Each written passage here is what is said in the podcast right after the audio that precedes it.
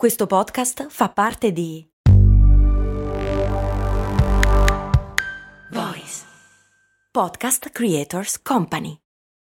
When you need mealtime inspiration, it's worth shopping Kroger, where you'll find over 30,000 mouthwatering choices that excite your inner foodie. And no matter what tasty choice you make, you'll enjoy our everyday low prices, plus extra ways to save, like digital coupons worth over $600 each week. You can also save up to $1 off per gallon at the pump with fuel points. More savings and more inspiring flavors make shopping Kroger worth it every time. Kroger, fresh for everyone. Fuel restrictions apply.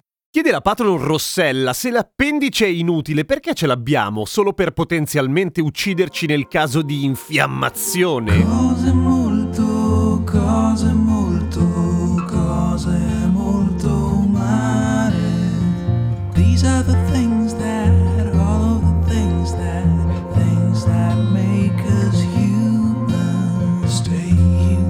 Ciao, sono Giampiero Kesten e questa è Cose Molto Umane. Sì, ovvio, serve per quello. E per prendersi un sacco di giorni di ferie. No, ovviamente no. Allora, c'è stato un periodo in cui l'appendice, e si pronuncia appendice, non appendice, lo dice anche l'Accademia della Crusca, veniva tolta con relativa leggerezza dai medici, o meglio, veniva considerato totalmente inutile come organo, cioè un organo vestigiale che veniva da un rimasuglio di un tratto evolutivo che a un certo punto aveva perso la sua funzione, ma la verità pare essere abbastanza diversa, come di solito accade, nel senso che in effetti quasi tutte le parti del corpo ci servono, quasi tutte. In una serie di studi è emerso ad esempio che l'appendice nei mammiferi si è evoluta ben 29 volte, 29 distinte volte, ok? E questo tenderebbe a indicare che forse proprio un organo del cazzo non è, nel senso che probabilmente serve a qualcosa, e mettendo insieme tutta una serie di dati, cioè tipo mammiferi che hanno l'appendice, cosa fanno questi mammiferi, dove abitano, che comportamenti hanno, eccetera, sono emersi alcuni dati interessanti, assolutamente applicabili anche noi, esserini umanini, cioè che l'appendice in realtà, che è una sorta di apparente vicolo cieco dell'intestino e che appunto ogni tanto si infiamma, viene l'appendicite, è un cazzo di casino e se non si cura diventa peritonite, cioè si infiamma il peritoneo e si rischia di morire malissimo. Cos'è che si infiamma?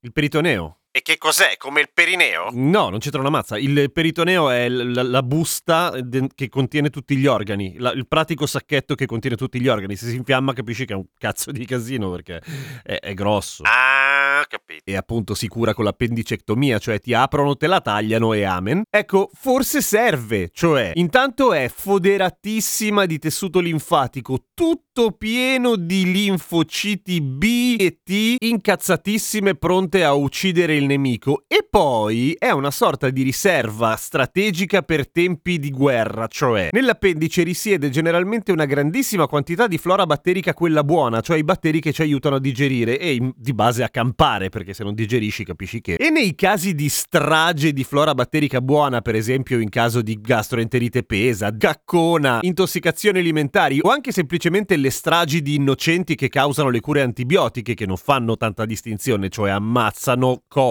anche quelle buone. Ecco, in quei casi lì la riserva strategica che è contenuta nell'appendice può tornare molto utile a ripopolare i nostri intestini e a renderci di nuovo degli esseri capaci di nutrirsi, che non è male. Altri studi invece, per esempio, sottolineano il fatto che alcune infezioni di Clostridium difficile, che come dice il nome è un batterio piuttosto stronzo, tendono ad aggravarsi molto di più nei pazienti che non hanno l'appendice. Pensa un po', per cui se non vi hanno tolto l'appendice, se ce l'avete ancora, beh, bravi, non è una cagata averla. Forse demodé, ma comunque vale la pena rischiare. Poi in caso di appendicite, vabbè, amen, e si vede che non è la cosa. Oggi alle domande fondamentali della vita risponde Jack Iaselli, e oltre a essere un grande produttore di sigle di cose molto umane, nella vita reale è un gran musicista. Ciao Jam, sono Jack. Prima di tutto grazie per aver fatto ben mille puntate di cose molto umane e per favore un altro miliardo.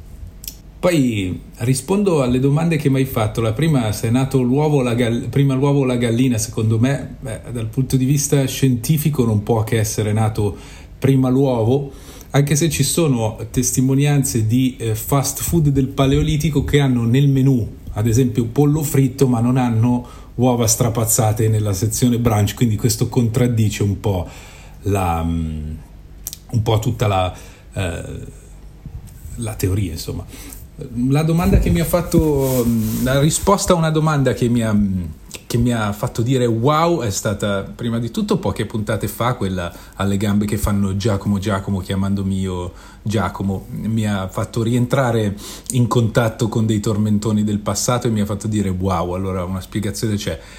Un'altra domanda, un'altra risposta che forse non sapevo neanche di star cercando è stata che noi non siamo i nostri pensieri, che quindi il pensiero è un evento della mente, della coscienza, ma non è qualcosa che noi siamo. E quindi c'è un po' di possibilità di distaccarci dai nostri pensieri quando sembrano essere troppo insistenti.